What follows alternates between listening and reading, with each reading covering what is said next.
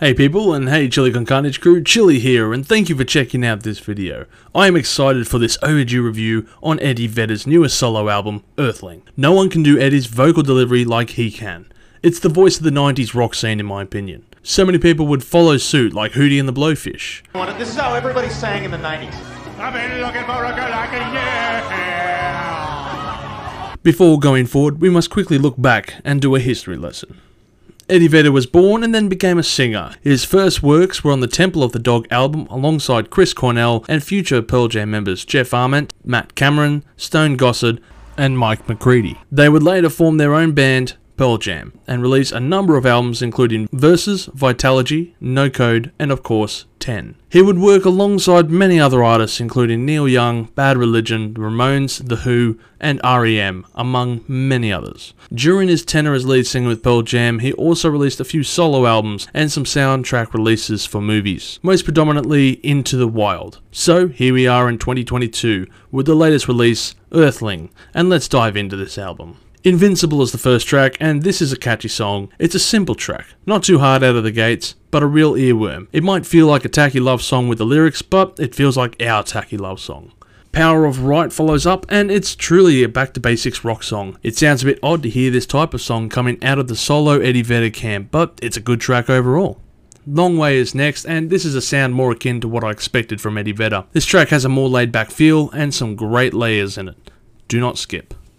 Brother the Cloud is an intriguing song about the loss of a brother. The intriguing part is that the song seems strangely upbeat despite the subject matter. I guess everyone deals with grief differently, and I hope this song helps. A very nice song. Fallout Today is the follow up and seems a standard kind of acousticy rock track. I didn't feel it was special, and I would skip this to be honest. The Dark is up next and says, Damn the metal album lol on the here. This song goes and ups the energy and feels like a solid song that can grow on you. The Haves is the following track and is your slow paced mid album track. It's not too bad, but it might take a little bit to warm up to. Good and Evil is the next song, and this is the most energetic track here. Very post punk feel and a short song. Has got to be one of the better tracks on this album for sure. Rose of Jericho is another interesting track on this release. It's a solid, hard hitting song, and it's another great track I would not skip. Try is the following song and is another high energy rock song. There are some interesting rock songs I just truly didn't expect from Eddie Vedder on this album. Also, the harmonica was played by Stevie Wonder.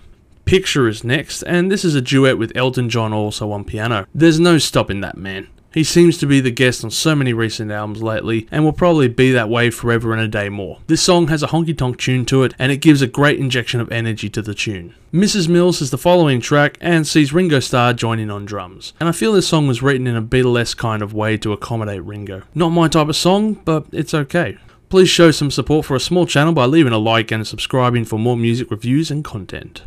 On My Way is the last song on the album, and it features Edward Severson Jr. Despite the song only being a bit over 2 minutes long, it's probably got the biggest story to it. First of all, the guest vocalist Edward Severson Jr. is Eddie Vedder's father, hence the similarity in vocals. The thing is, Edward died 40 years ago, and this is a recording Eddie found some time ago. Also, any Pearl Jam fan would know that Eddie has sung plenty of times about his father, which is a complex story in his history. And when Eddie Vedder sings his songs with Pearl Jam, it is venting his bitter anger out. But here we have a matured Eddie who seems to have come to terms with everything, and this short song is like a fitting duet and a final way to pay homage to his father. A great song. Now, this is a star studded album. There are guest appearances by Elton John, Ringo Starr, and Stevie Wonder, among many other musicians. You also have Red Hot Chili Pepper musicians Chad Smith and Josh Klinghoffer helping on many tracks, and you have Andrew Watman helping to produce this record. It's truly an incredible blend of musicians in a happy rock sound. I didn't expect to hear this from Eddie Vedder. Now, I haven't heard too much from ukulele songs, that instrument really just annoys me. I'll draw the line at Somewhere Over the Rainbow by Kamakawiwo'ole. But the last thing I want to hear is 10 plus tracks of ukulele songs on one album. Then there is the Scantly soundtrack album Into the Wild with its bittersweet story of freedom, and that album was good, but compare it to this album now, and Earthling is a more upbeat and warm rock and roll solo album. I was very surprised to hear. Overall, I think the album deserves 850,000 chilies on my spicy scale, with standout tracks being Invincible, Good and Evil, and Try.